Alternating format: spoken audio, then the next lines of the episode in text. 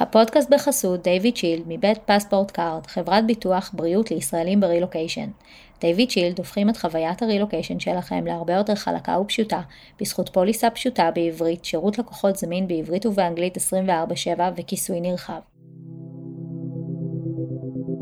ברוכות הבאות לפרק 6 ברילוקיישן זה בלב. הפרק היום אנחנו הולכות לדבר על חברויות ברילוקיישן. אני בעצם הולכת לשתף בחלק מהתובנות שהגעתי אליהן במסע של השש שנים האחרונות. יש הרבה תובנות, בחרתי כמה נבחרות, יכול להיות שיהיה עוד פרק שיעסוק בחברויות או מערכות יחסים ברילוקיישן, אז בואו נתחיל.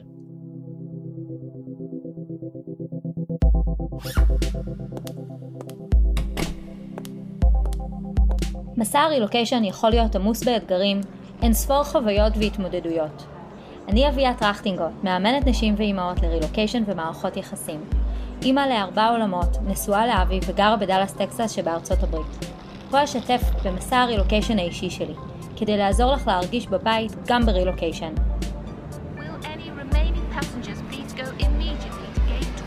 כי רילוקיישן זה בלב. טוב, אז לפני שאני ככה צוללת פנימה, אני חייבת לשתף שמאוד התלבטתי איך להגיש את הפרק הזה. הרי כל הפודקאסט בעצם מבוסס על סיפורים אישיים שלי בתוך המסע הזה של הרילוקיישן. הבעיה היא שכל נושא החברויות, לפחות כמו שזה התחיל פה עבורי, אה, לאו דווקא מהצד האמריקאי, יוצא יותר מהכיוון של הצד הישראלי, הוא מאוד מאוד מורכב. ואני לא ידעתי איך לעשות את זה בלי לפגוע באף אחת, תוך כדי הסיפורים. זה לא יקדם, לא אותי ולא אף אחת אחרת, אם אני אשתף במשהו שמישהי עלולה להיפגע ממנו. לכן אני החלטתי לחסוך את שלב הסיפורים בפרק הזה, ולשתף פשוט במסקנות. אה, במסקנות של מה, כל התובנות של מה שלמדתי, מתוך הדברים שקרו לי, אז מתחילות. דוקטור טל בן שחר, שהקורס שלו בנושא פסיכולוגיה חיובית היא אחד הקורסים הנחשקים ביותר באוניברסיטת הרווארד שבבוסטון בארצות הברית. הוא מלמד דרך מודל שנקרא ספייר. המודל הזה הוא בעצם מודל שגורס שהמרכיבים שלו, זה חמישה מרכיבים, שמי שיהיו לו את החמישה מרכיבים האלה בחיים שלו, בעצם הסיכוי שהוא יהיה מאושר גבוה יותר. אחד מהגורמים בתוך המודל הזה הוא ה-R, שזה ה-relationship, מערכות יחסים. ובעצם הוא אחד המרכיבים היותר משמעותיים בחיים שלנו, וזה גם אומר שמי שיהיו לו מערכות יחסים טובות, איכותיות, בריאות, ממלאות בחיים שלו, הסיכוי שלו להיות מאושר גבוה יותר. כלומר, כשמערכות היחסים בחיים שלנו טובות לנו, נעימות לנו, מרימות אותנו, וקחו את זה לאן שאתם עוד רוצות, אז הסיכוי שלנו להיות מאושרים, סטטיסטית, הוא גבוה. עכשיו בואו, אני מניחה שאני לא מחדשת לכם פה איזה משהו, לא מגלה לכם פה את אמריקה, אבל אני חושבת שעצם זה, עצם ההבנה שהדבר הזה מוכח בעצם מחקרית, מחזק מאוד את המשמעות של כמה חשוב להשקיע ולבחור נכון את המערכות יחסים בחיים שלנו. וכאן אני רוצה להדגיש את האלמנט של הבחירה. נכון שיש הרבה מערכות יחסים בחיים שלנו שאנחנו לא יכולות לבחור, אבל יש הרבה מערכות יחסים שאנחנו כן מחליטות האם לבחור אותם ולהכניס אותם לתוך החיים שלנו, או האם להשאיר אותם בחיים שלנו. התובנה הראשונה שאני רוצה לשתף בה, בפרק הזה, מתייחסת דווקא לחברויות, למערכות יחסים שנשארו בארץ. כלומר, חברות ישראליות שנשארו בארץ, ואני נסעתי בעצם, ואנחנו עושות את הרילוקיישן, נסענו בעצם, עשינו רילוקיישן למקום אחר בעולם. אני חושבת שאחד הדברים הכי משמעותיים שהבנתי, משהו כמו שנה לתוך המעבר שלנו, וזה משהו שלדעתי לא מספיק מדברים עליו, ואין עליו מספיק פוקוס, זה העובדה שכשאנחנו עושות רילוקיישן, אנחנו שקועות בזה עד מעל הראש, וזה ברור, ואנחנו שקועות בחיים ובהתאקלמות שלנו, ברצון המטורף בעצם לייצר לעצמנו חברויות חדשות וחיים באופן כללי במקום החדש שאליו עברנו. גם האנשים, משפחה כמובן, ולעינינו כאן החברויות שנשארו לנו בארץ, גם הן עוברות משהו. ולפעמים המשהו הזה הוא גדול מאוד. הרי גם אנחנו היינו חלק משמעותי מהחיים שלהם, בדיוק כמו שהם היו חלק משמעותי מהחיים שלנו. וכאן בקטע הזה, כל אחת מתמודדת אחרת עם הדבר הזה. ההיעלמות שלנו מהסצנה שנקראת החיים שלהן, משפיעה גם עליהן. עכשיו, אני פותחת כאן איזשהו סוגריים, אני לא נכנסת כאן לעומק, לפירוט על סגנונות תקשורת, אבל מי שמכירה את נושא סגנונות תקשורת, וזה נושא שלגמרי שווה להעמיק בו, כאן יש משקל מאוד מאוד משמעותי לסגנונות תקשורת. once למדתי את הנושא הזה, זה זרה לי המון אור וחמלה וקבלה לגבי אופי ההתנהגות של חברות שנשארו בארץ. יש כאלה שיגיבו בדיבור ובניסיון לשמור על קשר ובאלף התאמצויות, ויש כאלה שיגיבו בהשתבללות, ומה שנראה אפילו כמו התעלמות או ניתוק. עכשיו, לימים הבנתי שזו לא התעלמות וזה לא ניתוק, זה הצורך שלהן להתכנס. בסיטואציות שמאתגרות אותן. זאת אומרת, אם אני בן אדם שכשמשהו מאתגר אותי, אני מדברת עליו, יש הרבה אנשים שסגנון התקשורת שלהם, למשל, סגנון תקשורת תומך או סגנון תקשורת מנתח, הן פחות ידברו על הדבר הזה, הם יותר יתכנסו בתוך עצמן, והן צריכות את השקט שלהם, את הבפנים שלהם, בשביל להתמודד עם זה. עכשיו, לכאן מתלבשת בול התובנה השנייה, והיא נכונה לא רק לרילוקיישן, היא נכונה לחיים באופן כללי ולכל מערכת יחסים בחיים שלנו. במקום הזה של היכולת שלנו, כמו כמי שעושה מעבר כזה מטורף, לראות את הצורך שלנו בחברות בריאה, ביחסים תקינים, אנחנו צריכות גם שיהיה לנו את היכולת להבין את הצורך של הצד השני ולתת בו אמון. עכשיו, כל זה מתקיים בהנחה שאנחנו מדברות פה על מערכת יחסים כנה ואמיתית ובריאה ונורמלית. ואם אני, באמת, יש לי מערכת יחסים כנה ואמיתית, והכי, באמת, כאילו, ללא שום מניירות ופוזות עם מול הצד השני, אני אדע, ואני צריכה להאמין, שלא מדובר בהתעלמות או נטישה, אלא מדובר בדרך התמודדות. ושאם הצד השני, אם אותה חברה בחרה, נקרא לזה, להיעלם, או בביטוי האהוב ghosting, לעשות ghosting, זה כי זה הצורך שלה כרגע. ולא כי היא רוצה לפגוע בי, או לא כי היא נעלמה לי, או לא כי לא אכפת לה. זה הצורך שלה כרגע. המקום שלי בתור חברה, זה לתת לה רגע את הספייס, ולהבין שאין לי מה ללחוץ, זאת אומרת, כן, אני יכולה לשלוח הודעות, כן, אני יכולה רגע לנסות ולהבין מה קורה. once אני רואה שאין תקשורת מהצד השני, אחד, זה בסדר להיעלב מזה. זאת אומרת, אנחנו בני אדם, זה ממש בסדר להיעלב מזה, אבל אני לא הייתי ממהרת לזרוק את החברות הזאת לפח ולהגיד, אוקיי, היא סיימה את החברות, היא התעלמה ממני, כזה מין, היא עושה לי ghosting. לא, אפשר גם לראות, להגיד שאנשים, להבין שלאנשים יש תקופות בחיים, וזה בסדר שגם לה קצת קשה עם הסיטואציה הזאת. עכשיו, אני יודעת שמה שאני אומרת עכשיו כאן, יכול להיות שלהרבה קשה לקבל את זה. ובאמת, הלוואי והיה לי זמן להיכנס פה לסגנון תקשורת. אבל למשל, הנה עוד פעם סגנון תקשורת של, אני סגנון תקשורת מקדם. וכשאני אה, חווה משהו, אני מדברת אותו, אני מתקשרת אותו, אני שואלת אלף שאלות עד שאני בעצם מבינה מה באמת קרה שם. ו- ולסגנון תקשורת מקדם, למשל סיטואציה כזאת שמישהי נעלמת לי שהיא לא מתקשרת, יהיה לי מאוד מאוד קשה להבין כזה דבר. כלומר, לא הבנתי, מה זה אומר שהיא צריכה עכשיו להיעלם? כאילו, אז, אז, אז תגידי, תגידי, זה מה שאני צריכה עכשיו, אוקיי? אני צריכה עכשיו קצת להיעלם. אבל לא, זה לא תמיד עובד ככה, לצערנו. לא תמיד הצד השני יודע לנסח את מה שהוא צריך, לפעמים אפילו לא מול עצמו. הדבר הזה מוביל אותי לתובנה השלישית, היא קשורה ישירות ליכולת שלנו לנסח מול עצמנו מה אנחנו צריכות. באופן טבעי בעולם, לא כל האנשים מתאימים לכל האנשים. כלומר, אנחנו צריכות שתהיה לנו את היכולת לדייק לעצמנו מי אנחנו רוצות שתהיה חברה שלנו. ונכון, ברילוקיישן הרבה פעמים עובדים עם מה שיש, ואני כבר ארחיב על זה, אבל התובנה הזו מתייחסת להבנה שכשאני בוחרת חברויות, אני מסתכלת יותר, וזה, וזה מה שעובד לי, זה מה שנכון לי, יכול להיות שתהיה מישהי אחרת שתחשוב על זה אחרת, אבל זה להסתכל יותר על האיכות ופחות על הכמות. כלומר, אני מעדיפה שיהיו לי שתי חברות שמערכת היחסים בינינו היא אמיתית ונעימה לי, ו- וכנה, ובריאה, ו- ובמינון הנכון, מאשר עשר חברות שאני לא מרגישה במאה אחוז נוח איתן. וכן, זה חייב להיות 100%, לא מהמקום של מושלם, ממש לא, אלא מהמקום הזה של האינטגריטי, של להיות אמיתית מול עצמי, של בעצמי נעים לי, נעים לי להיות איתם, שאני לא, סליחה זה נשמע מגעיל, אבל מבזבזת זמן על מערכות יחסים שלא נעים לי בהם. למה אני מתכוונת? זה לא, ש... זה לא אומר שכאילו אמיתית במאה אחוז זה שבכל שיחה איתן אני מתפשטת ומספרת את כל הקישקע, למרות שזה אפשרי. זה כן אומר שאני מרגישה שהיחסים בריאים ונכונים. שנעים לי להיות בחברתן, שזו לא הצגה או התנהלות של לא נעים לי.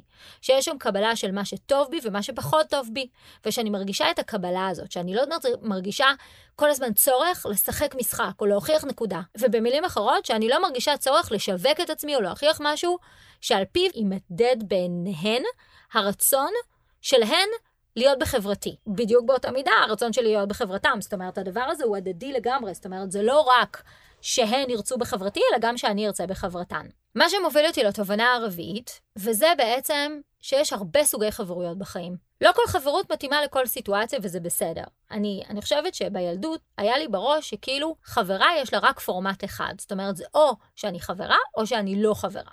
וכשאני חברה אני על 100.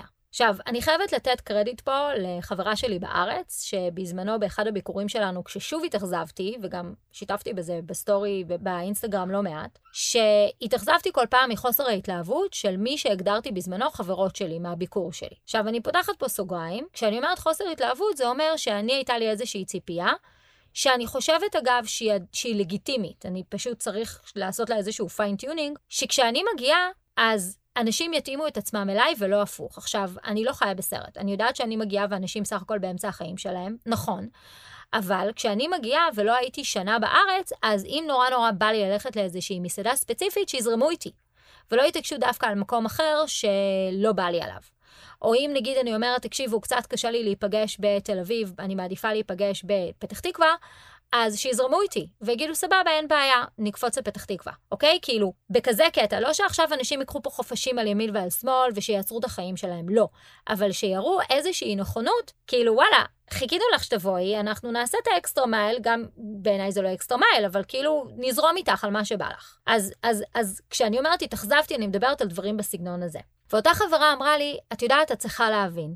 יש המון סוגי חברויות בחיים, וזה בסדר. יש חברה ללכת איתה לסרט, ויש חברה לשפוך איתה את הלב, יש חברה שכיף לארח את הילדים שלה ואותה, ויש חברה לטוס איתה לחו"ל, או ללכת איתה לאיזה מסיבה כיפית. אה, וכן, יכולה להיות חברה שהיא גם וגם וגם וגם וגם.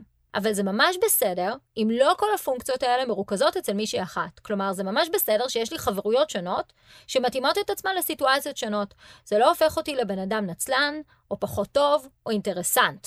זה הופך אותי לאחת שעושה מה שנכון לה, ו- ומתאימה את המציאות של החיים שלה ל- ל- ל- למה שנעים לה, למה שהיא רוצה שיקרה שם. אני חושבת שאיפשהו down the road, איפשהו ב- בילדות שלנו, נדפק לנו משהו בקופסה, והורגלנו לחשוב שאם אנחנו בוחרים חברים לפי מה שנעים לנו, זה הופך אותנו לאינטרסנטים. לאנשים לא ערכיים. ואני הולכת להגיד פה משהו מאוד לא פופולרי, אבל משפט הזה שכולם צריכים להיות חברים של כולם, כזה מה שאנחנו מרגילים את הילדים שלנו, כולם חברים של כולם, הוא ממש לא מדויק. עכשיו, הוא כן מדויק באלמנט של מגיעים שלושה ילדים אה, להתארח אצלנו בבית, ואז אה, ילדה אומרת, אני לא חברה שלה. זה כן מדויק להגיד, כן, אנחנו כולם חברים של כולם, אוקיי? זה מתייחס לאלמנטים של גיל 4, לאלמנטים של גיל אה, אה, 24 או 34 או 44, אני חושבת שזה כבר פחות רלוונטי, וזה פחות, זה פשוט לא, לא זה, זה all news, זה לא רלוונטי. כי אני לא חושבת שאני צריכה להיות חברה של כולם. כן, אני אומרת את זה פה. לא חושבת שאני חייבת להיות חברה של כולם. אני כן חושבת שאני צריכה להיות נחמדה וחביבה ומסבירת פנים. אני כן חושבת שאני צריכה להסתדר, אוקיי, עם כולם. מה זה עם כולם? שוב, מי שבוחר לא להסתדר איתי זה עניין שלו, אבל באופן כללי, כדיפולט, זאת אומרת, להסתדר עם בני אדם בחיים, להיות חברה של כל העולם? ממש לא. כי אז יוצא שכל פיפס שכל אחד עושה, שהוא לא 100% בהגדרת חברות, שגם על זה אפשר לפתוח פודקאסט שלהם, הופך אותו בעצם ללא חבר. כן, כולנו צריכים להסתדר ולחיות בשלום עם אנשים, אבל ממש לא כולם חברים של כולם. זכותנו, וזה אפילו חובה בעיניי, לבחור את החברים שלנו. שיהיה לנו נעים במערכות יחסים בחיים שלנו. וכמו שאמרתי, לא כולם מתאימות לכולן, זה ממש בסדר. יכולה להיות מישהי שלא תבוא לי טוב ב vibe. עכשיו, אם אני נכנסת, נכנסת פה למקום אימוני, אז אני יכולה להגיד, רגע, למה זה מפעיל אותי? מה מפעיל אותי בה? וזה בסדר גם להיכנס ולבחון את זה. אבל גם זה בסדר שלא. זה בסדר גם להגיד, לא בא לי להיות חברה שלה, כי היא לא עושה לי נעים, וביי, שבת שלום. זה ממש ממש ממש בסדר. מה שמוביל אותי בקשר סופר ישיר לתובנה החמישית. הייתה לי מתאמנת שבאה לאימון כדי לעבוד על דימוי עצמי. דימוי עצמי מהמקום של החיזוקים. חיזוקים של הסביבה בעצם ניהלו אותה.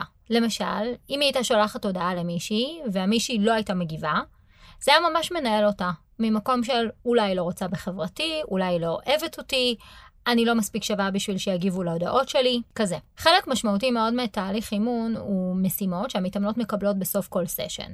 כלומר, אנחנו עושות סשן אימון, ואז בסוף הסשן אה, אני נותנת משימה אימונית או כמה משימות אימוניות, אה, מתוך מטרה שבעצם המשימות האלה יעזרו למתאמנות לצאת מאזור הנוחות שלהן, ובעצם ככה הם יגיעו לתובנות, לתובנות חדשות ויצליחו להתקדם בתהליך לעבר אותו מקום אליו הן רוצות להגיע.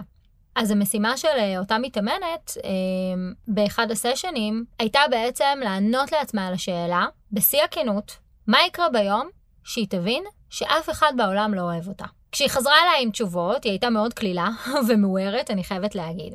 התשובה שלה הייתה, כשאני אבין שאף אחד בעולם לא אוהב אותי, אני אוכל סוף סוף לנוח. היא הבינה כמה אנרגיה הדבר הזה שואב ממנה. היא הבינה שהיא עובדת בזה שאנשים יאהבו אותה. כאילו, זה ממש היה חלק מאוד משמעותי מההתנהגות שלה, מהדרך, מכל דבר שהיא עשתה בחיים. למה בעצם? כי האהבה מבחוץ נתנה לה אישור קיומי לזה שהיא טובה, לזה שהיא שווה, לזה שכיף להיות בחברתה, ובמילים אחרות, היא הייתה זקוקה לאישור החברתי כדי להרגיש משמעותית ובעלת ערך בעולם. עכשיו בואו רגע שנייה נעצור, לנרמל את הדבר הזה, כי, כי זה נקודה משמעותית. לקבל אישור סביבתי, פרגון, פידבק נעים על ההישגים שלנו, על מי שאנחנו, זה נעים, זה אפילו חשוב. ו- ואני חושבת שאין בן אדם שבאמת יכול להתנהל אה, בעולם בלי פידבקים חיצוניים ברמה כזאת או אחרת. איפה זה הופך להיות בעייתי? זה הופך להיות בעייתי כשאנחנו הופכים להיות בעצם תלויים באותו חיזוק סלש אישור, כי זה מראה על זה שהאישור הפנימי שלי, זה שמגיע מתוכי, זה שיודע מה אני שווה, לא רק בראש שלי, גם בלב, זה שמייצר איזושהי סנרגיה בין תחושת המשמעות והערך שלי בעולם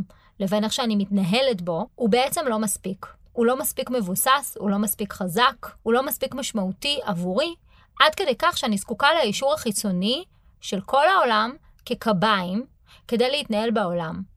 מה שמעיד במילים אחרות בעצם על חוסר ביטחון. כשאני עסוקה במה אחרים יחשבו או יגידו, אני בעצם נותנת למישהו שאין לי שום שליטה עליו, להשתלט לי על המחשבות, להשתלט לי על ההתנהגויות, להשתלט על הלך הרוח שלי. ביום שאני אפסיק להתעסק במה אחרים יחשבו, לא רק מתוך ההבנה שאין לי שליטה על זה, פלוס בחיים אני לא אצליח לרצות את כולם, אלא גם ובעיקר מתוך המחשבה שאני צריכה קודם כל להיות שלמה עם מה שאני עושה. ולהתחיל לפעול מתוך מקום של אני באתי לעולם כדי להיות אני, יש לי תפקיד. התפקיד הזה הוא לא לרצות אחרים, הוא לא להיות מישהו אחר. הוא לא להתנהג בצורה אחרת כדי ש... בצורה מסוימת כדי שאני אקלע למה שאחרים חושבים או רוצים או צריכים ממני. גם במחיר שלא כולם יאהבו אותי. עכשיו בואו, אין מצב בחיים, בלי קשר, שכולם יאהבו אותנו. זה, זה פשוט לא יכול לקרות. ותמיד, תמיד, תמיד יהיה לאנשים מה להגיד. תמיד. עכשיו, אני רוצה רגע להתעקש על, על המקום הזה שתמיד יהיה לאנשים מה להגיד. זה הולך לכל הכיוונים, אוקיי? אם אני אה, עושה מה שאני חושבת ומה שנכון לי, יגידו, יא, היא לא שמה על אף אחד. אם אני אתעסק במה שאחרים אומרים ואשתדל לרצות את כולם, אז יגידו, אוי, זאתי אין לה עמוד שדרה, היא רק מרצה את כולם. אוקיי? זה, זה סתם דוגמה קטנה שנשלפה לי הרגע מהשרוול כדי להמחיש את הדבר הזה. וזה נכון לכל כך הרבה דברים. אוקיי? אז אני אה, אכין מלא מלא אוכל כדי אה, אה, להרגיש שאני מפנקת את האורחים שלי, אז יגידו, וואי, חיה בסרט, כאילו, מה נסגר איתה? היא, היא מגזימה עם האוכל. אם אני לא אכין הרבה אוכל, אז יגידו, כאילו, מה זה, מה זה הקמצנות הזאת? כאילו, מה, היא לא יכולה קצת יותר לפרגן? היא מארחת, שתעשה את זה כמו שצריך. אוקיי? כאילו, כל אחת, אני בטוחה, יכולה עכשיו לחשוב על עשרות, עשרות דוגמאות של איך אי אפשר אף פעם לרצות את כולם. עכשיו, מהמקום הזה שאנחנו, מעבר לזה שאי אפשר לרצות את כולם, שזה חשוב לא לרצות את כולם, לא כי אי אפשר לרצות אותם, אלא מהמקום הזה שקודם כל, אני צריכה להיות נאמנה לעצמי, לרצונות שלי, למחשבות, לחלומות שלי, ובעיקר למה שמרגיש לי בנוח. כל הדבר הזה נכון כל כך לחברויות, מהמקום הזה שאם לא מתאים לי להיות חברה של מישהי, אפילו שהיא בחבר'ה שלי, אוקיי? אז אני יכולה להוריד את המינונים. אגב, לא צריך uh, לשרוף קשרים ולשבור את הכלים, אפשר פשוט בשקט להוריד מינונים. לא תמיד צריך לעשות שיחה למישהי של לא בא לי להיות חברה שלך, אוקיי? זה, זה לא חייב להיות בקול ובצרחות ובפעמונים. ברגע שאנחנו נתנהג בעולם לפי מה שנכון לנו ומתאים לנו, ונהיה קשובות לצרכים שלנו, וגם נתנהג על פיהם, שם אנחנו נצליח לבסס גם חברויות טובות שנעימות לנו. המצפן הפנימי שלנו יהיה נקי ולא מבולבל, והוא ידע לבחור עבורנו את האנשים הנכונים לנו בחיים שלנו. ואם יש אנשים שהם לא נכונים לנו בחיים שלנו, ואנחנו יכולים לבחור האם הם יהיו שם או לא, זה בידיים שלנו להחליט מה אנחנו עושות עם זה. שכשאני אה, עברתי לכאן, אני הרגשתי אה, בעיניים שלי ממש אה, חוויית נטישה. מצד החברות שלי בישראל. כן, מי שהקשיבה, מי שהגיעה עד לפה כנראה הקשיבה גם לתובנה הראשונה, שהייתה בעצם לא לשפוט אה, על פי מה שאני רואה, ורגע לנסות להבין מה קורה מאחורי הקלעים, וגם שהן עוברות דברים. אבל אחרי שהערפל הזה התפזר, ואחרי שאני הבנתי בעצם מה עבר עליהן, ואחרי שכבר גם אני התקדמתי והייתי במקום קצת אחר, בסופו של דבר היו את אלה שנשארתי איתן בקשר, והן נשארו איתי בקשר, זאת אומרת שזה היה הדדי, והיו את אלה שלא. עכשיו, יש מלא סוגים של קשרים, יש קשר של uh, להגיב, למי, להגיב באינסטגרם על משהו, יש קשר של פעם באלף שנה הודעת וואטסאפ, ויש קשר יותר אינטנסיבי של להתכתב או לדבר אחת לשבוע. זה ממש ממש בסדר. זאת אני, כן, ו- ואני אגיד שוב, זאת אני. זה לא בידיים של אף אחת אחרת. זאת אני שמחליטה עד כמה אני בקשר ועם מי. ואם יש מישהי שאני יותר רוצה להיות איתה בקשר, אבל נראה שמהכיוון שלה היא פחות מעוניינת, אז יש לי את היכולת לברר איתה ולשאול אותה. ובמידה וזה לא קורה, אז זה המקום שלי להבין שאם היא לא מעוניינת בקשר איתי, זה בסדר גמור. אבל אני לא רוצה להיות בקשר עם אף אחד שלא רוצה אותי בחיים שלו. וזה כאן המקום שלי להבין, וככה זה בעצם מתקשר, לדעתי זה עובר כחוט השני, בעצם מסכם את כל התובנות, שכשאני שלמה עם המקום של אני יודעת מה שיש לי להציע, אני, טוב לי עם מי שאני, אם מישהי לא רוצה להיות חברה שלי, זה ממש בסדר, באמת זה בסדר. וכנראה שהיא בעצם מלכתחילה לא מתאימה לי. אז אין לי מה להתאבל על זה שהיא לא רוצה להיות חברה שלי, או שאני לא מצליחה לייצר את הקשר יותר אינטנסיבי, כי זה כנראה גם ככה לא אמור לקרות. אלו רק חלק מהתובנות שהגעתי אליהן, כתוצאה מהמעבר הכל כך דרמטי הזה. באמת שלמדתי על בשרי כל כך הרבה על מערכות יחסים, על חברויות, בעיקר בנשים, שאני יכולה להגיד בלי בושה, שאני בעצמי הייתי תלויה בהן בשביל להתנהל בעולם. עכשיו, עם המעבר לפה באמת עברתי סוג של גמילה. גמילה זו מילה קצת קשה, אני יודעת, היא מזוהה עם uh, התמכרויות, אבל במקרה שלי זאת הייתה גמילה מחיזוקים ואישורים חיצוניים. מה שהיה נראה בזמנו הסיוט הכי גדול שלי, הפך בעצם להיות עץ לימונדות. כי היום תמיד נחמד לי לשמוע פרגונים, זה בכלל לא שאלה. ואני אשקר אם אני אגיד שאני לא אוהבת שמפרגנים לי, או שמרימים לי, או שנותנים לי מחמאות, או שחברה עונה לטלפון כשאני מחייגת אליה. אבל אני כן יכולה להגיד שאני לא תלויה בזה. זאת אומרת, אם חברה לא תענה לי, הערך העצמי שלי לא ייפגע. אם חברה לא תפרגן לי, הערך העצמי שלי לא ייפגע.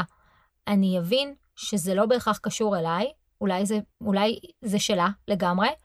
Uh, אני גם אבין שלא הכל מתחיל ומסתכם בי, כי יש, כאילו, כל אחד קם אחרת בבוקר. זאת אומרת, לא, לא תמיד היום הכי מוצלח שלי הוא יהיה יום הכי מוצלח בשביל מישהו אחר. ובנוסף, זה ממש ממש בסדר, בלי קשר, שלא כל אחת תרצה ותאהב אותי. תודה רבה בינתיים. אני רוצה להזמין את כולכן להגיב לפודקאסט ולרשום לי מה אתם לקחתם ממנו, ומה אהבתם, למה התחברתם, למה פחות התחברתם, וכמובן אה, להגיע לאינסטגרם ולהיות שם אה, פעילות ולהציג את עצמכן. אני ממש ממש אשמח לפגוש אתכן. תודה רבה בינתיים.